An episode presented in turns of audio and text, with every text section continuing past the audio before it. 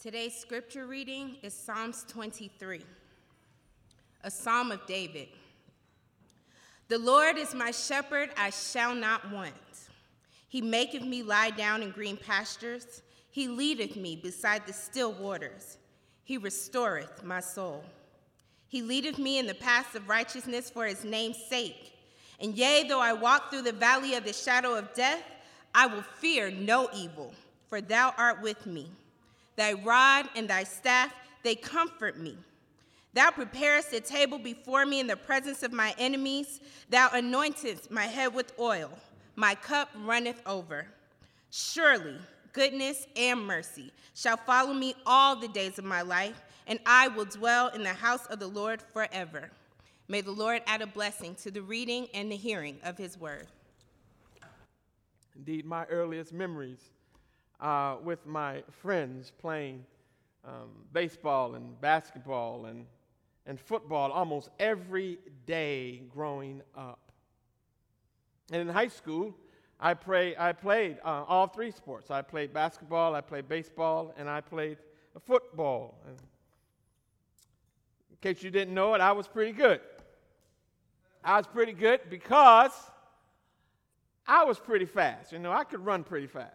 I didn't like to run, but when I had to run, I could.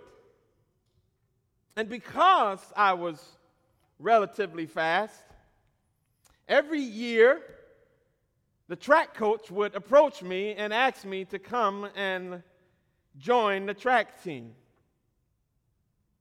Now, I like baseball, and I like football, and I like basketball, but I didn't like track because I didn't like running, and track never made sense to me.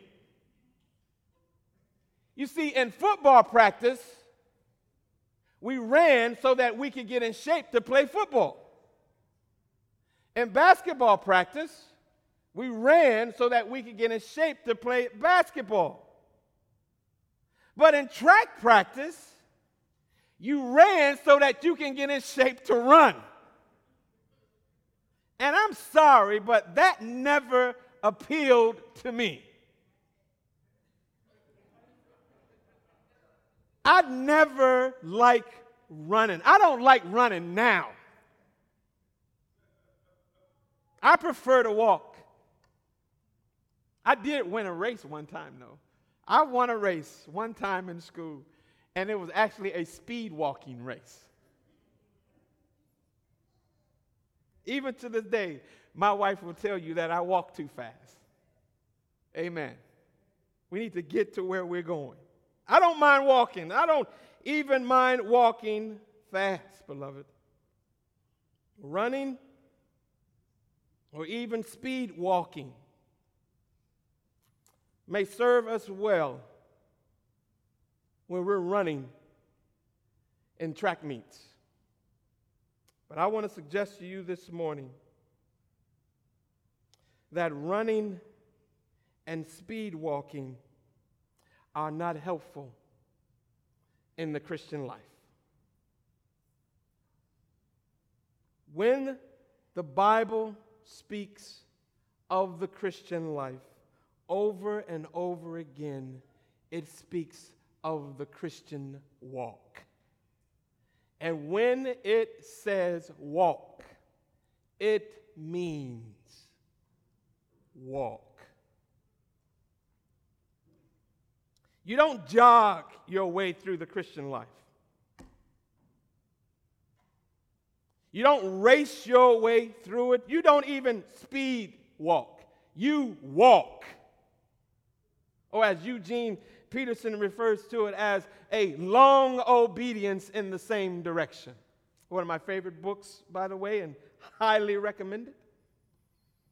In fact, our teens just recently went through a study on the Christian life and discipleship. And the book that they studied was called The Walk. Because the Christian life is a walk. As Paul says in Colossians chapter one and, and verse ten, that we are to have a walk that is in a manner worthy of the Lord. A walk, a life that is worthy of the Lord. And with this in mind, beloved, I think it is important for us to understand that you don't run with God. Okay? You don't run with God. You walk. You walk with Him. This is the testimony of the Scriptures from the very beginning. In Genesis chapter three and verse eight, the Bible reminds us that God walked in the Garden of Eden with Adam and Eve. In Genesis chapter five and verse twenty-two, we are reminded that Enoch walked with God. In Genesis six and verse nine, we are told that Noah walked with God. In Galatians chapter five and verse sixteen, the Bible reminds us, doesn't it, that we are to walk by the Spirit. Why is this important to remember? This is important to remember in this life, you see, in this life of the flesh, in this life of space and time, that we don't get to run through trials. We don't get to run through trouble. We don't get to run through darkness and pain. When I grew up, and where I grew up, there's just dirt roads. Hey, there's just dirt roads and trees. Isn't that right, Pastor Phil? Dirt roads and trees. There's no traffic. And there are no street lights. And at night, it gets dark. I mean, really dark. And at night, because it gets dark, it also gets creepy. And wait, I grew up at one part of the block, and my aunt's house was at the other end of the block. And And oftentimes at night, my aunt needed something or my mother needed something from her. And therefore, we would have to go down to my aunt's house and either deliver something to her or pick something up and bring it back. And I recall, beloved, and every time that I had to do that at night, I did not walk to my aunt's house. I ran through that darkness. Unfortunately, when it comes to living this life, you and I don't get to run through the darkness of life. We have to walk. We have to walk. You don't get to run through cancer treatment. You have to walk. You don't get to run through the effects of Alzheimer's and dementia on a family. You have to walk. You don't get to run through divorce and abandonment. You have to walk. But thankfully, this morning, we are reminded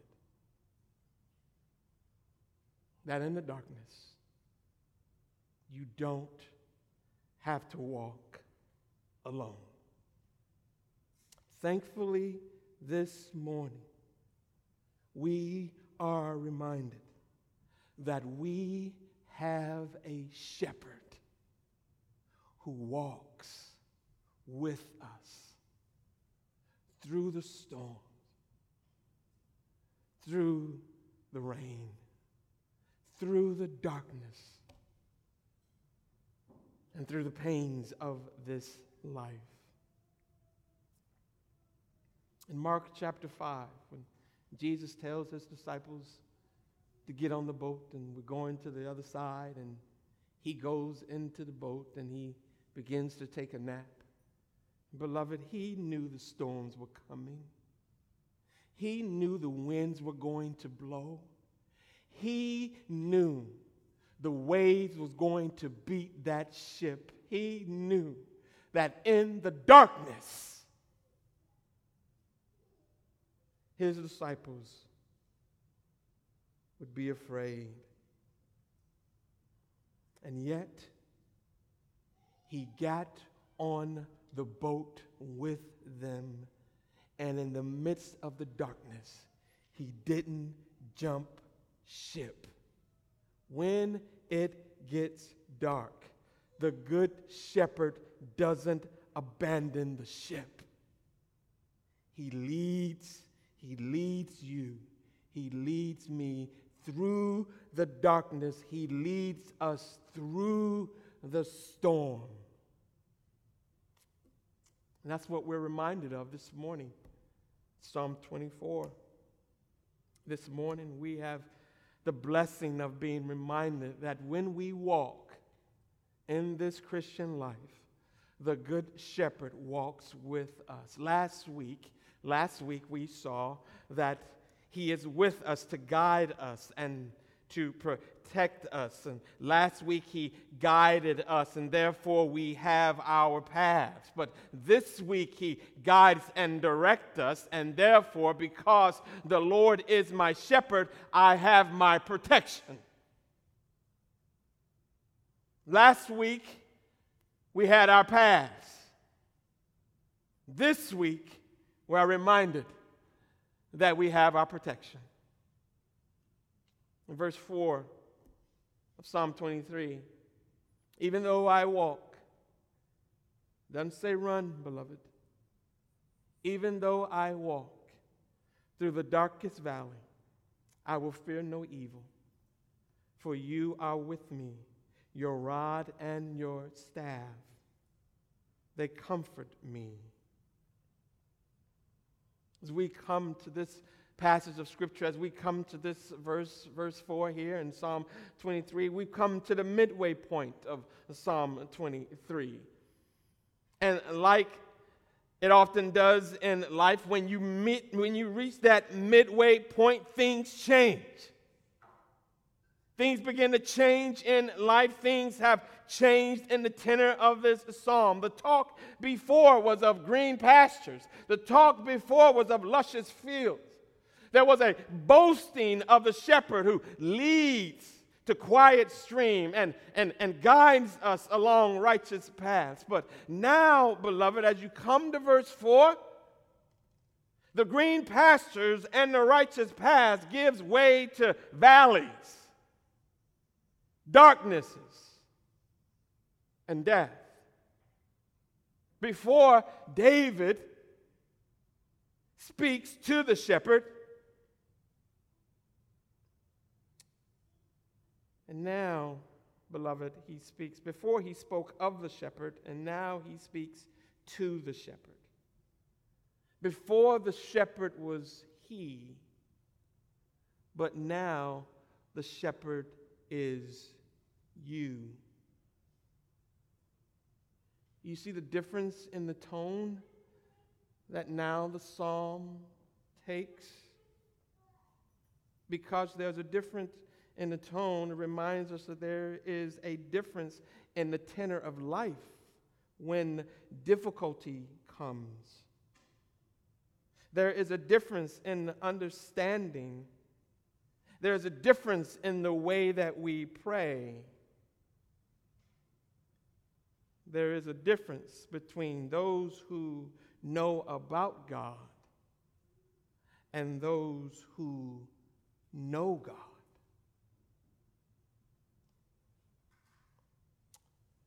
Reminded here this morning that sheep don't always graze on the hilltops. But every year, the shepherd has to cause them to migrate down and through the valleys. And, and these migrations that they need go on are often dangerous and, and tenuous. There's danger from the elements. The, the weather can suddenly change, and, and quickly the sheep are exposed to the elements and become under threat of exposure. There's also the, the danger of predators lurking in the shadows. more places for wolves and wild dogs to hide down in the valleys. The snakes are not readily seen. Down in the valley where they have to migrate along these tenuous and treacherous roads, there is less food. The vegetation is less plentiful. And yet, through the valley, they need go. And yet, it is necessary to take them through these valleys so that he can get them to the place where the sheep can flourish. But if they're going to flourish, they need go through the valley. And David understood this. He understood what sheep had to go through. He understood himself to be a sheep. And therefore he could say in verse four, even though I walk through the darkest valley, even though you lead me through the darkest of valleys, I will fear no evil, for you are with me. Your rod and your staff, they comfort me. In other words, when I am going through this world of sorrow and sin, of danger and disasters, I have a shepherd. And because I have a shepherd, I have protection. I have protection. There's something to understand about this protection, beloved. This, this protection is personal. It is a personal protection. There is an intimacy and an understanding of God that only comes when you have to walk through the trials and the darkness of the valleys of this life. God becomes most personal in the valley. There are troubles and there are trials for each of us, beloved, and those trials and those troubles are personal. And any Christian, any Christian who has walked with the Lord for any length of time knows what it is to have to walk through valleys of personal trials and unique struggles. And it is in those moments that you realize, whether you didn't realize it before, it is in those moments that you realize it, that you actually have a personal God. Now, when I say personal God, I don't mean, I don't mean that he is just my God, or that he is just your God. But what I'm talking about is, in the midst of trouble, when God walks with me, it seems like at that moment that he's only walking with me. God has a way of communicating in the midst of trouble that when he's talking to me, it seems like that he's only talking with me.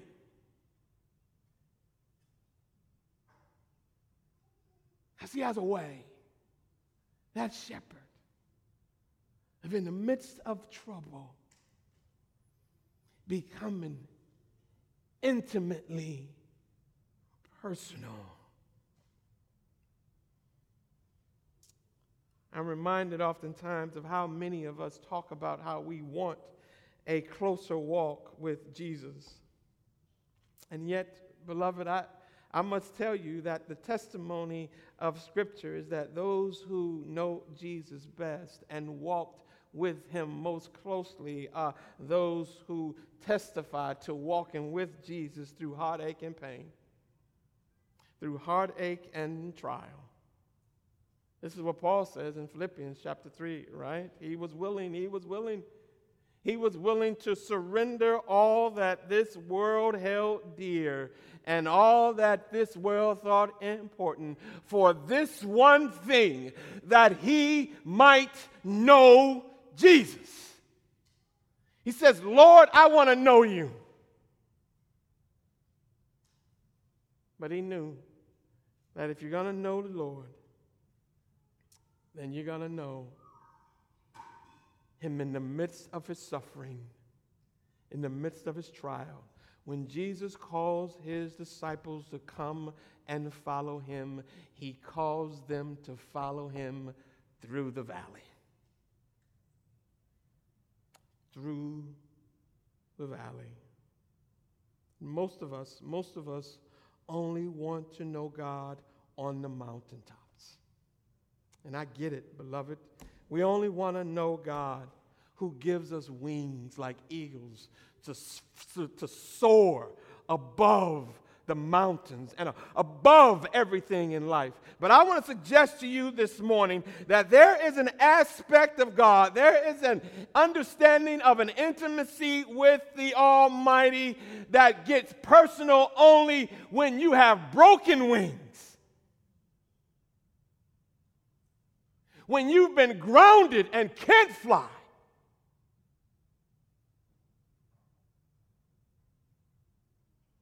When you're down in the valley, in the darkness, and that personal God becomes tangible. He becomes tangible in the valleys. And you know why God becomes tangible in the valleys? It is because it is there where we look for him the hardest. It is in the valleys that our hearts long for him the most. Could it be that's the reason why the Lord leads his sheep into the valley so that they might thirst for him? So that we might long for him?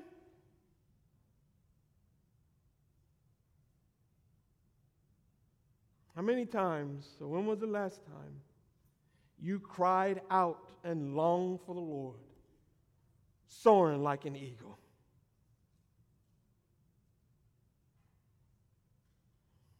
But let him clip your wings.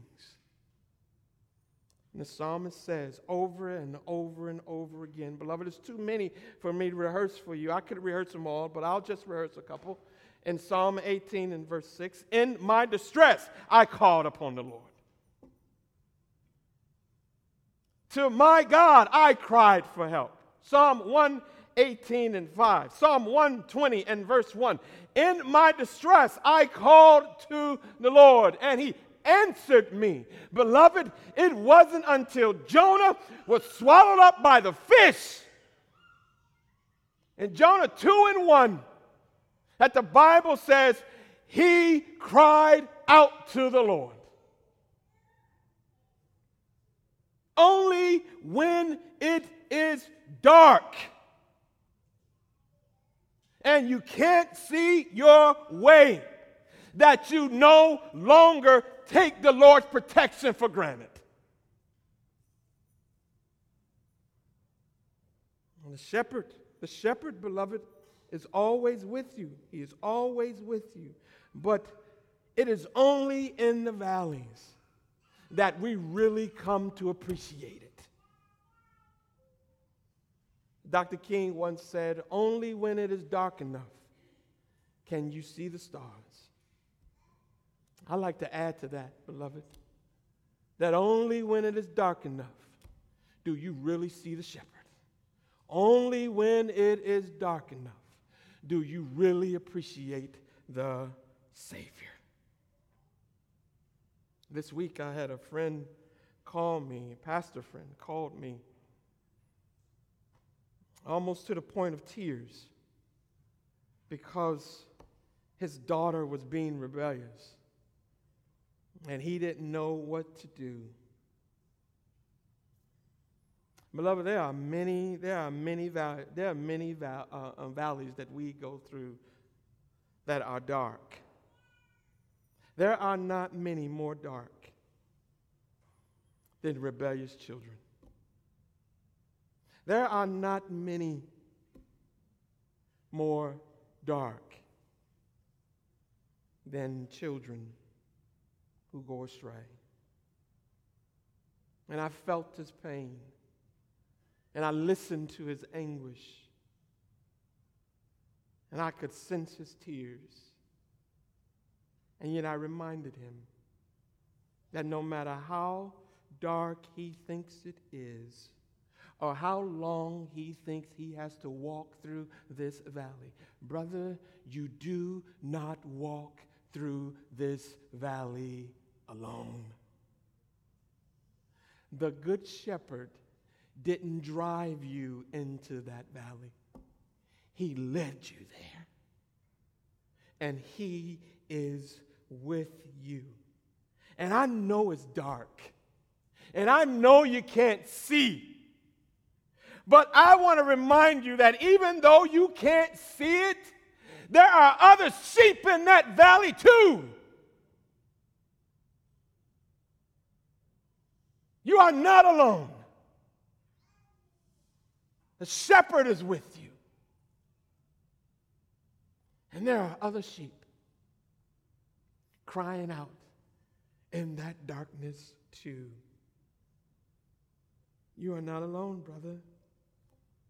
And whatever you are going through, others have gone through it too.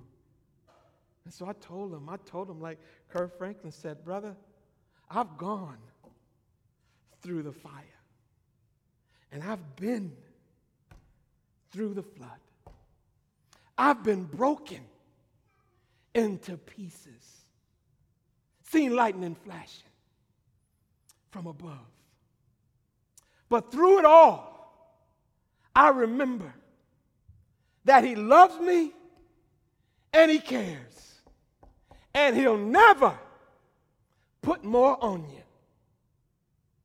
than he with you will bear. No, never put more on you than he with you will bear. He is your shepherd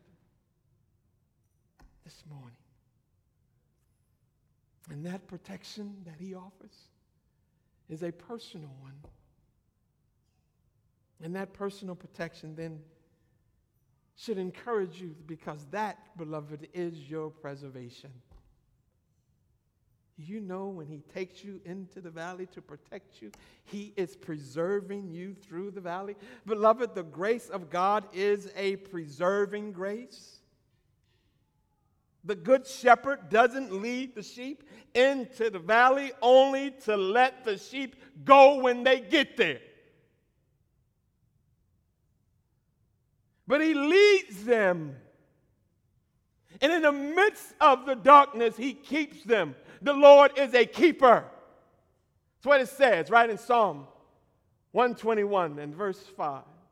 The Lord is your keeper. The Lord is your keeper. The Lord is your shade on your right hand. Understand that the valleys are but part of the process. And as Paul said in Philippians chapter one and verse six, trust the process. Trust the process. So you thought Nick Saban said that, but no, no, that was Paul. Philippians chapter one and verse six. And I am sure of this, that he who began a good work in you will bring it to completion at the day of Christ. The valleys are just part of the process. Trust the process. He's going to preserve you through it. But the, the protection that the Lord gives to the sheep in the midst of the valley is not protection from the elements, beloved. The wind is going to blow. It is not protection from the difficult roads. Hard times are going to rise. It is not protection from the assaults of the enemy. The devil knows your weaknesses, and he's going to try to exploit them, especially in the darkness. However, the protection is that the difficulty and the disasters and even the devil himself will not destroy you. The Lord is with you. He is with you. He is with you. That's what, that's what Paul said in Second Corinthians chapter four and verse eight. He says, we've been, we've been through the fires. We've been through the storms. We were afflicted in every way, but we weren't crushed. We were perplexed, but we weren't driven to despair. We were persecuted, but not forsaken. We were struck down, but we were not destroyed. We've been through the fires. The Lord has taken us to the darkest valleys, but He has preserved us every step of the way. Beloved, the problem with the valleys, and please don't miss this, the problem with the valleys is that when we are in the valley, our first and natural instinct is to get out of the valley as quickly as possible and by any means necessary. As soon as it gets tough, as soon as it turns dark, we want to cut bait and run.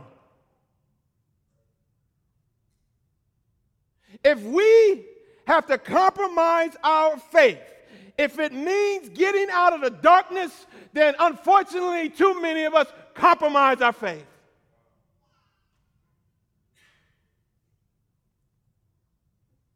We'll stop believing.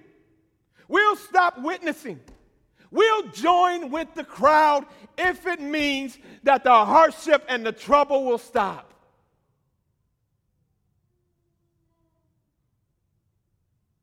Soon as it gets tough, we run. We run from our marriages. We run. We run from our jobs. We run. We run from our churches. We run. And Jesus says, I beg your pardon. I never promised you a rose garden. Who told you that? Where did you get that? Did you think that you would follow Jesus and not run into difficulty and trial? Who told you that? Surely it wasn't Daniel. Daniel didn't say that. No one, no one was more righteous than Daniel and did everything good, and yet the Lord still led him into the lion's den. Who told you that? Surely it wasn't Meshach, Shadrach, and Abednego. They stood up for God. They refused to worship the idols. And still the Lord led them into the fiery furnace. I know it wasn't Peter. Wasn't James. Wasn't Paul. James preached the gospel and they cut off his head. Peter said in First Peter chapter one and verse five that we are those who by God's power are being guarded, preserved, beloved, through faith for salvation ready to be revealed in the last time. In this we are reminded, and therefore we rejoice, though now for a little time, if necessary, we have to be grieved with various trials. Understand, understand, beloved, that the protection is not from cancer. Cancer can come. The protection is not from hurricanes. Hurricanes blow. The protection is not from depression and loneliness. The protection is that He keeps you and I through it all, and therefore you don't have to be afraid when the darkness comes. It's what Isaiah says. It's what the Lord says in Isaiah. Chapter forty-three and verse two. Write it down, underline it, memorize it. When you pass through the waters, and you're going to pass through them, beloved, I will be with you. When you pass through the rivers, and you're going to pass through them, they will not sweep over you. When you walk through the fire, and guess what? You're going to walk through the fire. And when you do, you will not be burned. The flames will not set you ablaze. And therefore, you do not need fear. The Lord is with you. His rod and his staff are your comfort and your consolation.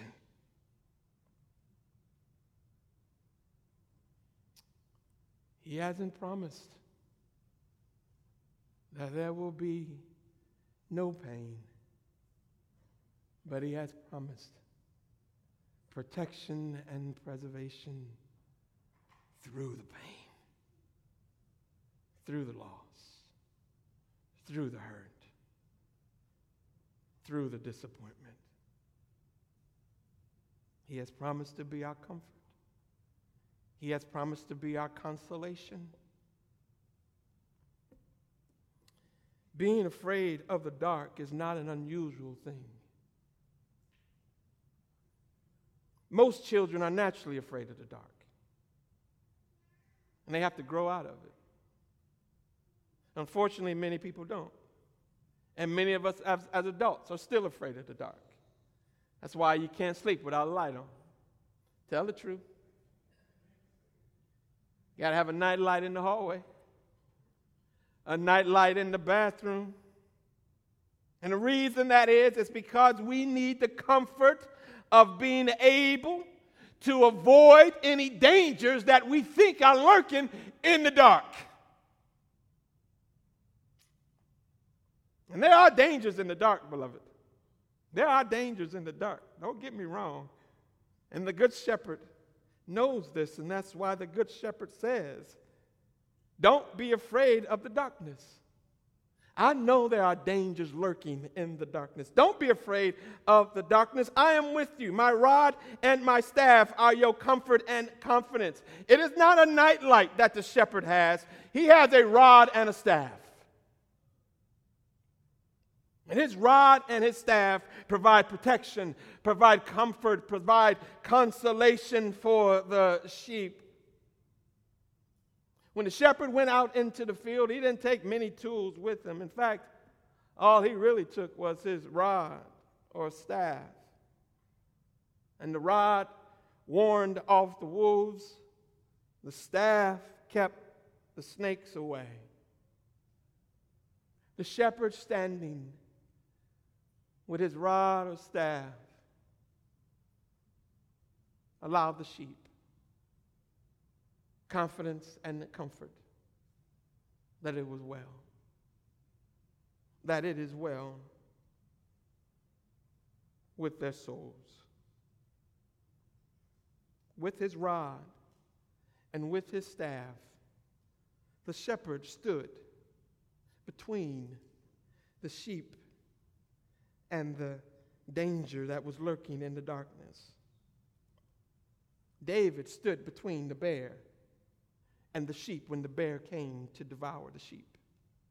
David stood between the lion and the sheep when the lion came to devour the sheep.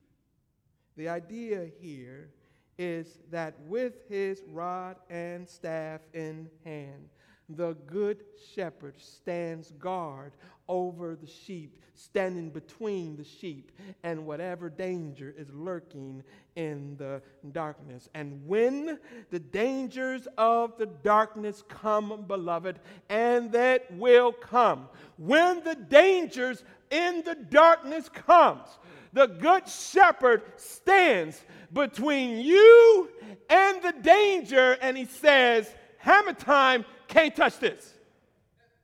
Can't touch this. These are my sheep. Can't touch this. When the enemy comes to condemn us for sin, Jesus says, no, can't touch this. When sickness and disease comes and it touches our body, Jesus says, no, the soul is mine. Can't touch this.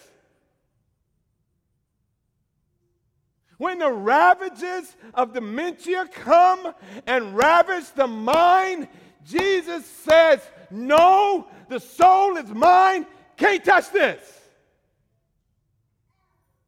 Beloved, even when death itself comes and seeks to ravish the sheep, Jesus is there with his rod and staff. And he says, death, you have no victory here.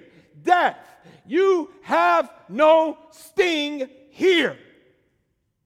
You can't touch this. It's even in the darkest of valleys and in the deepest of nights, our good shepherd stands guard and says, no dangers in the darkness, you can't touch this. These are mine. Beloved, I hope we understand and we don't get it twisted. The Lord, our shepherd, leads us oftentimes into dark valleys through which we can't run. We have to walk. But he walks with us. He walks before us. He is our protection. He preserves us. And therefore, we need not fear. Even in the darkness, we need not be afraid. Let's pray.